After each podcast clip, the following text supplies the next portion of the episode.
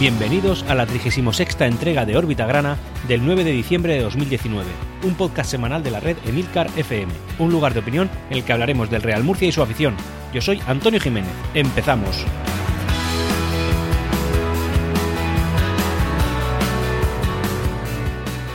Antes de nada, me vais a permitir que dé la bienvenida a todos aquellos que hoy lunes habéis decidido poner en vuestro podcatcher favorito Órbita Grana. Aquí encontraréis la casa del murcianismo y un podcast enteramente eh, hecho por y para la afición del Real Murcia. Y dicho esto, nos ponemos manos a la obra. Habréis visto que al principio del podcast me he tomado la pequeña licencia de poner un pequeño corte del resumen del partido que jugamos ayer domingo contra el Cartagonova Club de Fútbol. Un pequeño corte de mi amigo y jefe de la red de podcast Emilcar F M, Emilio Cano, desde el que aquí le agradezco su pequeña colaboración y eh, con su entusiasmo, que el cual compartimos porque, oye, ¿y por qué no decirlo? Hemos tenido la mejor semana en muchos años del Real Murcia.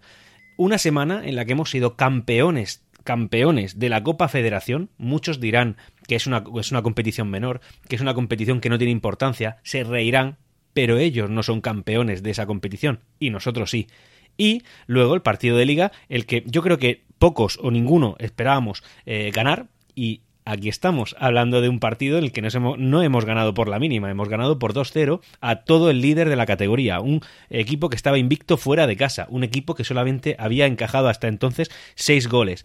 Y llega el Real Murcia con todos sus bienhaceres y le casca dos goles al Cartagonova Club de Fútbol. Un equipo hecho con más del triple de presupuesto, un equipo hecho a base de talonario, también buena gestión, pero sobre todo talonario, y líder indiscutible de la categoría. Como bien dije en el Órbita Gran anterior, el Real Murcia es capaz de lo mejor y lo peor. La semana pasada perdimos contra el Villarrubia. Esta semana somos campeones y vencedores del derbi contra el líder.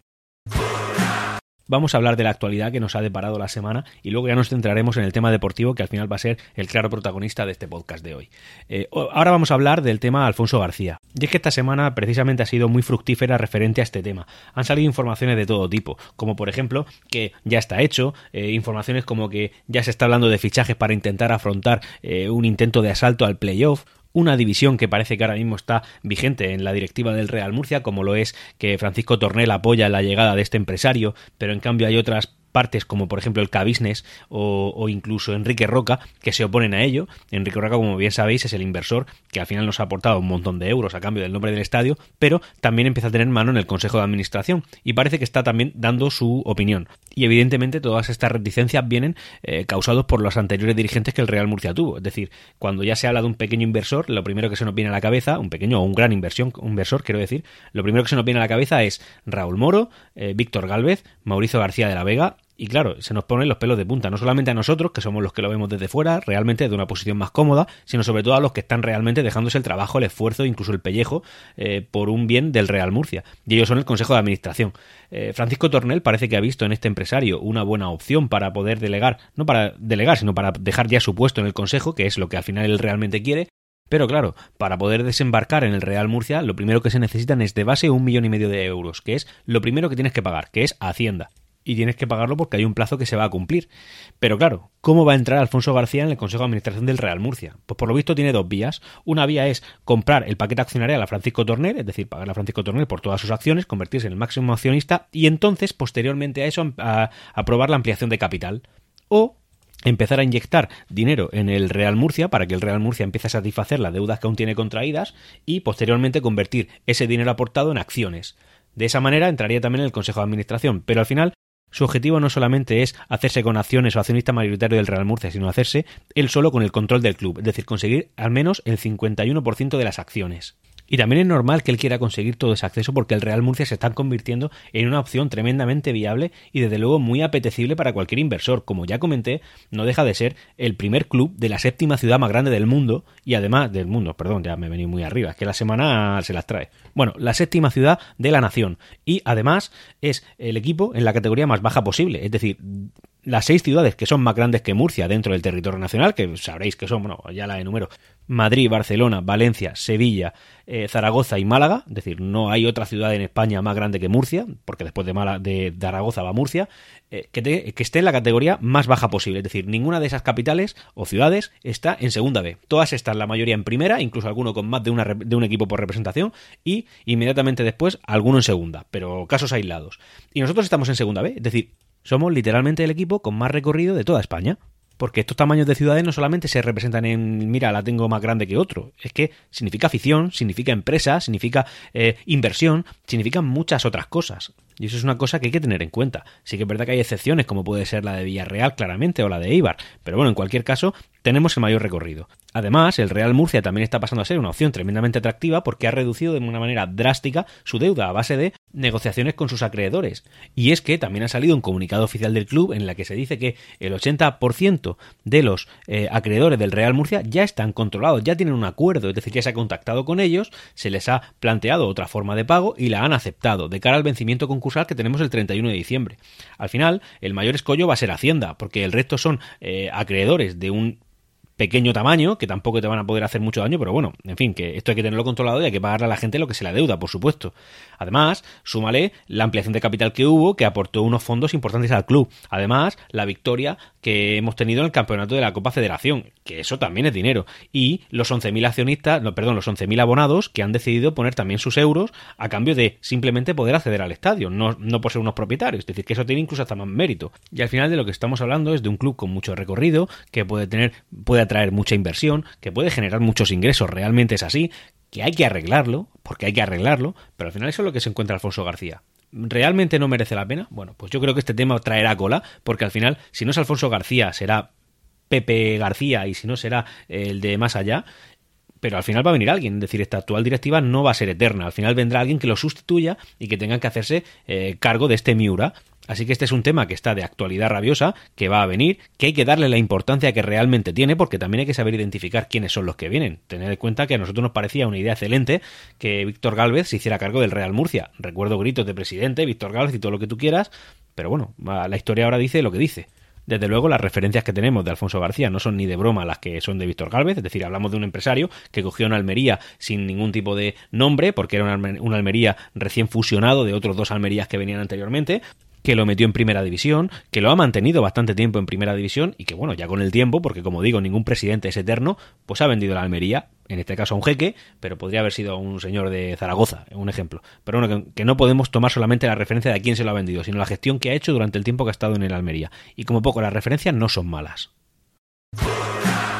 Vamos a pasar unas pequeñas píldoras informativas ahora en modo, en modo breve. Lo primero, declaraciones de Adrián Hernández, para que veamos de quién estamos hablando y de qué y de dónde venimos. El año pasado, por estas fechas, estaba vendiendo pulseras del Real Murcia en el Churra. Hablamos de un entrenador, el que tenemos, que independientemente de sus resultados eh, deportivos, que no dejan de ser mediocres realmente, hablo de resultado. Otra cosa es que estemos de acuerdo con la gestión y la forma de entrenar. Yo estoy, yo soy totalmente adrianista, ¿vale? Soy adrianista. Yo quiero este entrenador ya, lo quiero renovado. No estamos en la mejor situación deportiva posible, todos lo sabemos, pero también sabemos de dónde venimos. ¿De dónde venimos? Pues como él dice, de vender pulseras del Real Murcia, de colaborar para limpiar el estadio. De ahí de donde venimos, y lo digo para poner en valor al entrenador que tenemos. Es un entrenador de proyecto que tenemos que tener durante un tiempo largo, que es realmente murcianista, que es joven, que está formado y que está llevando un Miura muy gordo. Está llevando una banda de chavales que viene cada uno de donde venga, pero desde luego no viene de equipos más altos que el Real Murcia. Los está consiguiendo cohesionar y ya los ha hecho campeones de una competición y que vayan pululando de una manera tranquila por la clasificación de Segunda División B. Es decir, al final yo creo que tenemos incluso más de lo que esperábamos, los que renovamos al principio de temporada nuestro abono. Esto es algo que, te, que hay que tener en cuenta y desde luego ponérselo en valor. Otra noticia importante también que ha salido, este caso no es murcianista, pero bueno, creo que a todos nos interesa, es el tema del Córdoba. Ha habido una novedad importante y es que parece que el Córdoba ha dado, por, ha dado de manera rotunda bancarrota. Y hay una empresa que se llama Infinity que ha adquirido la unidad productiva del Córdoba Club de Fútbol. Esto lo expliqué en el Órbita Grana anterior. Según esto, parece que ellos se pueden quedar como con los derechos de competición del Córdoba Club de Fútbol y luego crear una, una sociedad nueva que parecía que se iba a llamar Unión Futbolística Cordobesa. Y eh, pues a mitad de temporada de repente cambiar el escudo, la denominación y el C I F y tal, y entonces el equipo que ocuparía el lugar del Córdoba Club de Fútbol sería la Unión Futbolística Cordobesa. Y al final eh, la fórmula resulta que va a ser otra, y es que Infinity se va a hacer cargo del Córdoba Club de Fútbol, lo va a mantener como poco hasta el final de temporada. Entiendo yo que las esperanzas de la afición cordobesista será mantenerlo durante mucho más allá, pero bueno, parece que Infinity lo único que ha dicho es que lo va a mantener hasta final de temporada y que entonces ya una nueva sociedad con el mismo escudo y el mismo nombre que el Córdoba eh, competiría en el nombre del Córdoba Club de Fútbol, del histórico. Esto no deja de ser una refundación pura y dura, es decir, hay un equipo que no puede pagar su plaza y que llega otra sociedad, independientemente del nombre y del escudo, ocupa su plaza pagando las deudas y también pagando la plaza y compite en su nombre. Otra cosa es que le pongan el escudo del Córdoba y el nombre. Al final no será el Córdoba, por mucho que quieran verlo así, pero desgraciadamente no será el Córdoba, será otro equipo que o una refundación o lo que tú como tú quieras llamarlo, aunque las refundaciones realmente no existen. Las refundaciones es eh, coger un equipo diferente, ponerle nombre, ponerle el escudo y llamarlo como el anterior. Una refundación sería, por ejemplo, eh, la Unión Deportiva Salamanca, que ha llegado al Salmantino y eh, ha adquirido los derechos de una sociedad ya extinta, ¿vale? Y ahora se llama Unión Deportiva Salamanca Salmantino, aunque acabarán seguro quitándole ese apellido para que sea la Unión Deportiva Salamanca. Y esto es algo que, en fin, que ojalá nunca pasara, pero sucede y nosotros estaremos pendientes y contándolo puntualmente.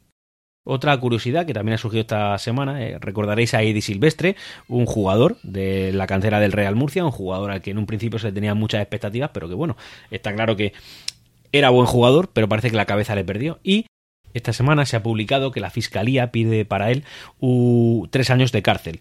¿Por qué motivo? Bueno, pues resulta que él era compañero de otros dos jugadores de fútbol en la Sociedad Deportiva Eibar, concretamente Enrich y Luna, y eh, estos dos últimos protagonizaron un vídeo de índole sexual en el que se les veía pues teniendo, manteniendo relaciones sexuales con una mujer y sin el permiso de ella ese vídeo se difundió. ¿Quién lo difundió? Pues lo difundió Edi Silvestre, así que la Fiscalía lo que ha hecho, esto sucedió hace tres años, así que la Fiscalía lo que ha pedido son tres años de cárcel para eh, Edi Silvestre por difundirlo y para estos otros dos jugadores cinco años de cárcel.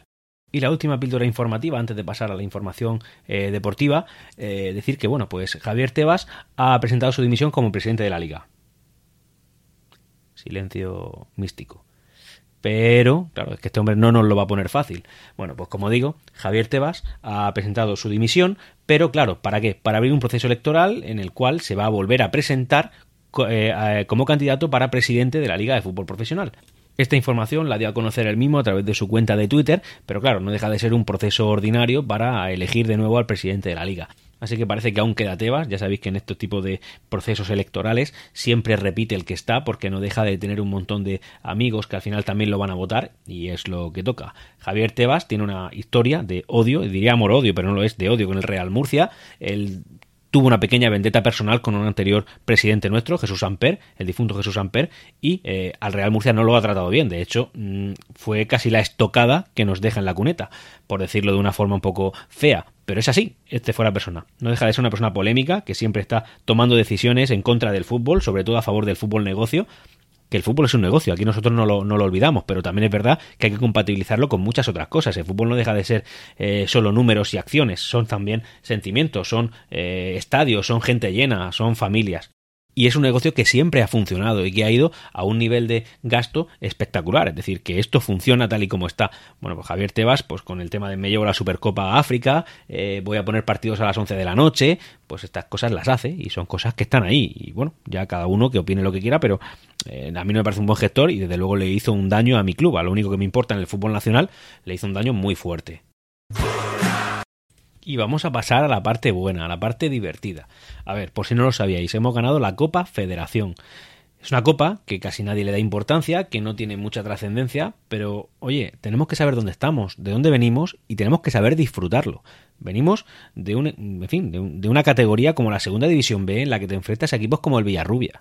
Hasta incluso a veces pierdes contra ellos y eh, donde las alegrías son tremendamente escasas. Así que casi cualquier caricia que te hagan en el lomo lo disfrutas. ¿Y qué caricia hemos recibido? Bueno, nosotros nos presentamos a la, Real, a la Copa de la Real Federación Española de Fútbol con el único objetivo de pasar de semifinales para, de esa manera, clasificarnos para Copa del Rey.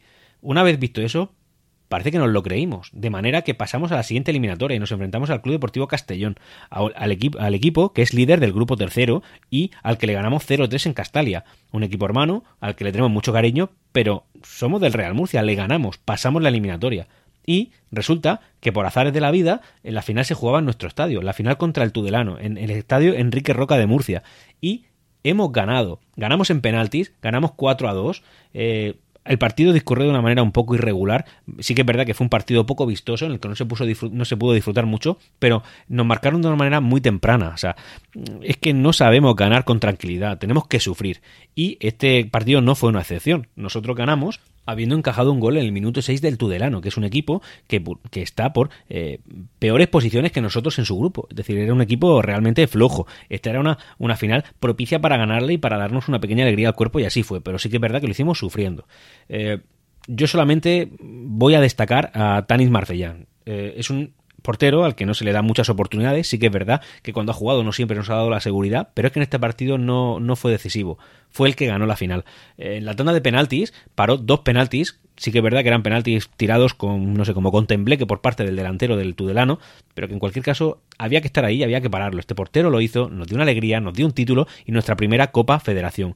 Eh, sabréis que hace un como treinta años nos enfrentamos también en la final al Mallorca B en Copa Federación y la perdimos. Esa fue la única oportunidad que tuvimos de ganar este trofeo y no lo hicimos, pero ahora lo hemos hecho.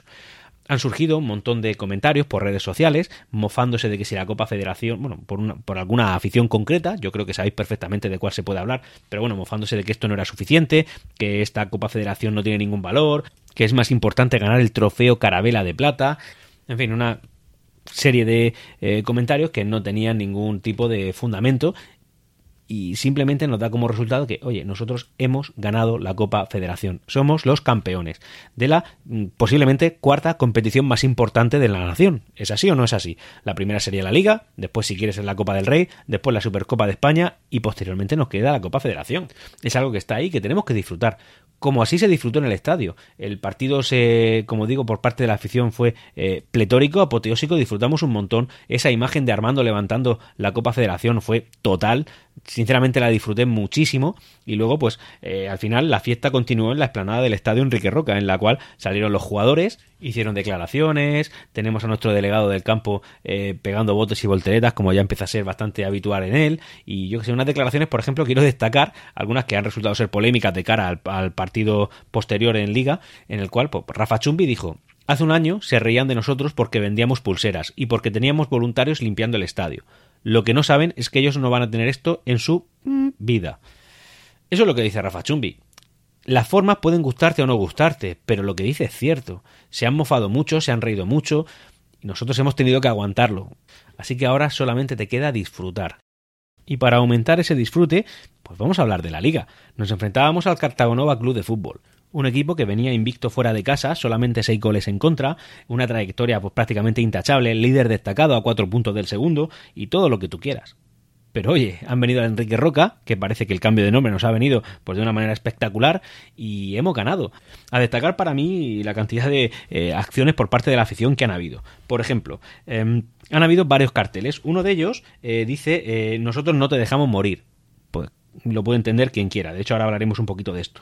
Hay otro cartel en la que se dice, que además ha sido muy imaginativo, inspirado en una en un programa de televisión en el cual se hacen compras. Eh, bueno, la gente lleva cosas a una tienda de segunda mano y eh, la gente y los dependientes pues la compran, los propietarios, y deciden pues cuánto le pagan, y al final esa negociación es lo que tira de esos programas. Bueno, un programa de estos de los más famosos y un meme eh, archiconocido, como es el "No lo sé, Rick, pero parece falso", y la imagen de estos dos eh, dependientes de la tienda.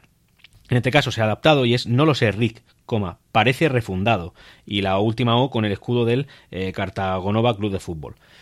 Yo me encanta esto, la verdad es que lo disfruto, son temas que me gustan mucho, pero para ser exactos, yo, o al menos yo en mi opinión, no considero al Cartagonova un club refundado. Eh, es directamente un club que usurpa, y con todo el respeto del mundo, pero es así, porque para poder ser refundado necesita que tiene que haber otro club muerto antes. Y en la ciudad deportiva Gómez Meseguer de Cartagena juega un F C, en el cual eh, pulula por internet una imagen en la que se ve el auténtico F C, puesto por ellos mismos, no puesto por una persona de Murcia que ha ido ahí a picar. O sea, puesto por ellos mismos, el auténtico F C. Si ese es el auténtico F C, hay otro que no es auténtico. ¿Cuál será? Bueno, pues os comento. Este Cartagena, al que nos hemos empleado, eh, no deja de ser el Balsicas, que es un equipo que jugaba en la preferente murciana, y eh, un señor llamado Florentino Manzano lo compró y se lo llevó a la ciudad de Cartagena. Lo refundó y lo llamó eh, Fútbol eh, Car- eh, Cartagonova Fútbol Club. Cartagonova Fútbol Club. Por eso yo digo muchas veces aquí Cartagonova, es el Cartagonova, aunque bien podría decir el Balsicas y no me estaría equivocando.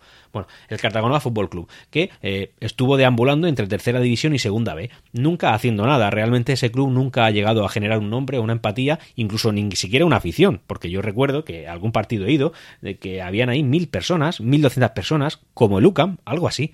Bueno, y pasado el tiempo, como era el único equipo de la ciudad que estaba compitiendo de una manera más o menos alta, y eso era segunda B, llegó un empresario que se llamaba Luis Oliver, con una que al final resultó ser bastante rana para la afición de Cartagena, pero bueno, Luis Oliver tenía un proyecto magnífico para, para el Cartagonova.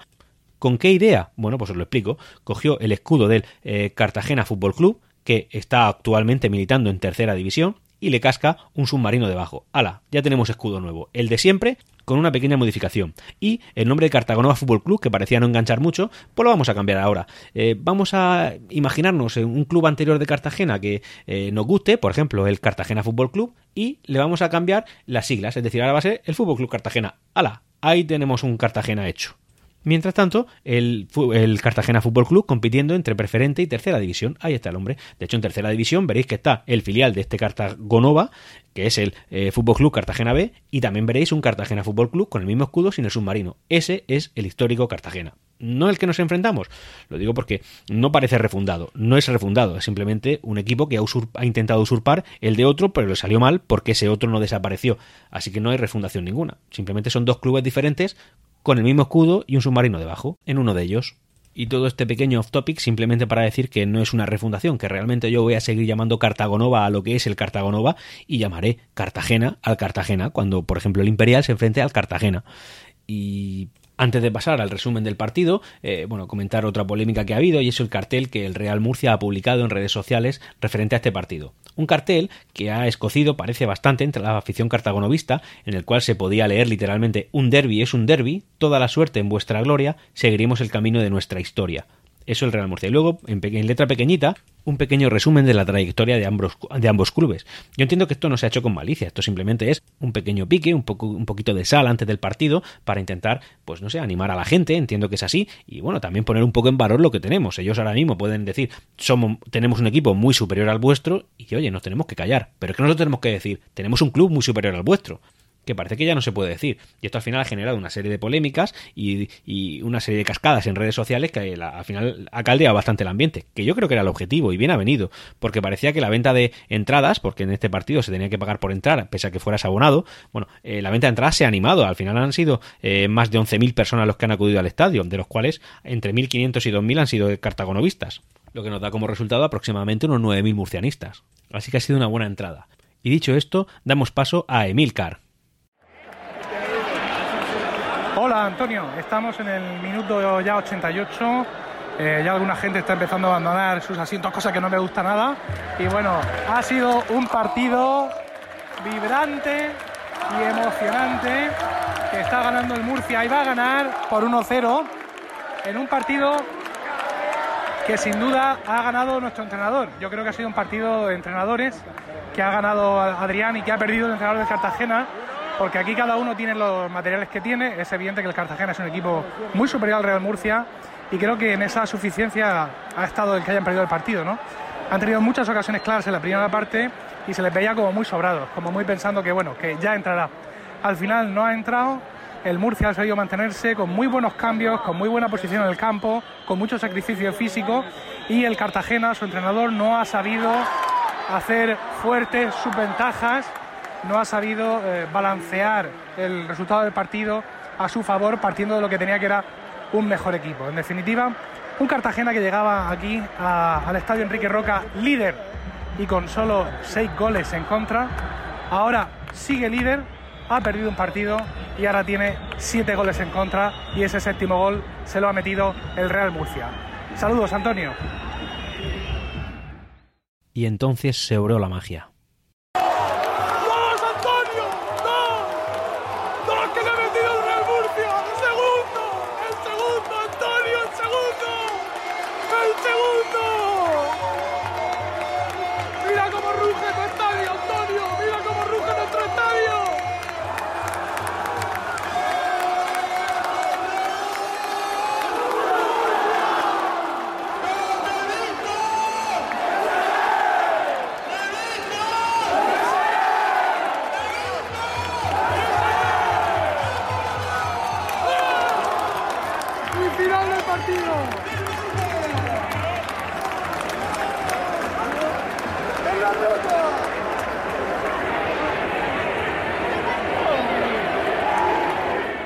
y ganarle al Cartagonova no debería ser para tanto, pero dímelo tú, murcianista, amigo, ¿no lo estás disfrutando? ¿No puede ser esta una de las mejores semanas que hemos vivido en muchos años? En serio, disfrútalo, disfrútalo, llegarán tiempos mejores, pero este es el momento de disfrutarlo. Y ahora vamos a pasar al pequeño análisis de la clasificación que siempre hacemos. Eh, al final lo que nos encontramos es con un Real Murcia más arriba que nunca en cuanto a su eh, posición en la tabla, pero no tan alejado del descenso como nos gustaría, porque si no llegamos a ganar este partido, estaríamos ahora mismo o en play-out o empatados a, a puntos con el, pues, con el puesto de play-out, que ahora mismo ostenta el Algeciras. Tenemos que mirar hacia abajo, porque las distancias hacia arriba son mucho más mayores. No obstante, hablaremos de toda clasificación. Primero, ¿dónde se encuentra nuestro club? Puesto noveno, por encima del Don Benito, que tiene los mismos puntos que nosotros, y por debajo del Linense, que nos eh, aventaja en dos puntos. ¿A cuánto estamos del play-out? Pues como ya he comentado, direct, eh, literalmente a tres puntos, es decir, esta victoria.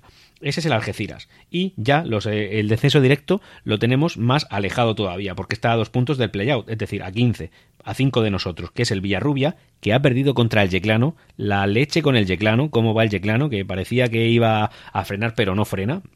El Yeclano ahora ya ostenta ahora mismo puestos de playoff, ahora lo comentaremos, y nada. Y ya digo, eh, directamente después con eh, catorce puntos el Villarrobledo, que le ha ganado a la Universidad Católica, el Villarrobledo le ha ganado a la Universidad Católica, siempre que cabe un poquito más de disfrute. Y eh, el Mérida y el Granada B, trece y doce puntos respectivamente, Granada B colista. A lo que nosotros nos importa, es decir, a tres puntos del play-out del play y a cinco puntos del descenso directo. ¿A cuánto estamos del, del playoff si es que mmm, ahora resulta que eh, nos diera por ganar partidos? Bueno, pues en el, en el puesto eh, puntos veintinueve el Yeclano Deportivo, es decir, a nueve puntos, tres victorias si ellos no la sumaran, es decir, a más distancia. En primera posición está el Cartagonova con treinta y cuatro puntos, ya no le saca cuatro al segundo, sino que le saca solo tres, es decir, que le han recortado un puntito solamente. Eh, el segundo el Badajoz con treinta y uno, Marbella tercero con treinta y uno y Yeclano cuarto con veintinueve. Estos son los puntos de acceso. El Yeclano con veintinueve, ¿eh? A un punto más que el quinto clasificado, que sería el San Fernando, que hasta no hace mucho era como el líder indiscutible. San Fernando se ha desinflado, como se desinfla habitualmente el Marbella, como se desinflan otros equipos que por, por tamaño generalmente no van a llegar a ese punto. Eh, ese no es el caso del Cartagonova. El Cartagonova es un club, pues, yo diría que más potente porque tiene una ciudad más grande detrás. Que hay mucha gente que dice que el tema de la ciudad no es importante. Yo digo que sí lo es. El tema de tener una ciudad importante detrás eh, es muy relevante. Bueno, nosotros en el, en el puesto noveno, pues justo por debajo del Linense y, eh, como ya he comentado la distancia del descenso, pues no la voy a volver a decir. Eh, datos curiosos, el Universidad Católica un punto por debajo de nosotros, en puntos duo, eh, puestos duodécimos, así que ya no somos el peor equipo de la clasificación de la región de Murcia, es decir, antes eh, hasta esta jornada estábamos por debajo de la Universidad Católica, ya no lo estamos, ya estamos por encima, así que ahora solamente nos queda eh, remontar. Cosa que me gusta a mí comentar siempre, pues la forma, la forma de los últimos cinco partidos. Y nos encontramos con que estamos en el puesto séptimo. En los últimos, en los últimos cinco partidos seríamos los séptimos. Ojo, cuidado. El Cartagonova estaría en el puesto quinto, solamente a dos puntos más que nosotros. Es decir, estamos llevando números, no llegan a, pero similares a un líder. Pero ¿quién es el equipo que está en mejor forma? El Yeclano. El Yeclano ha pasado de estar rondando nuestros puestos a sacarnos nueve puntos. Y hablamos de un equipo eh, humilde, recién ascendido de tercera división. Estamos hablando de una gesta importante, en fin, que, que hay que reconocer.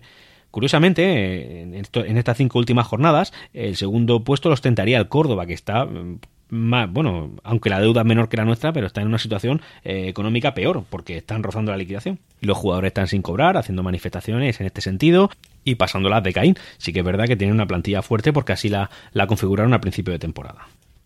Y llegados a este punto, solo me queda eh, hacer una pequeña conclusión. ¿Conclusión cuál es? Eh, est- estaremos como estamos. Eh, estamos mal económicamente, deportivamente no estamos disfrutando a tope. Sí que es verdad que esta semana ha sido atípicamente eh, maravillosa. Así que lo que queda por hacer es reconocer el trabajo hecho por estos chavales, estos chavales que visten el escudo grana, eh, este entrenador que lo está dando todo. Y a ti, murcianista, solamente te queda presumir y disfrutar. Y hasta aquí Órbita Grana. Espero vuestros comentarios en emilcar punto f m barra Órbita Grana. Ah, y... ¡Siempre Real Murcia!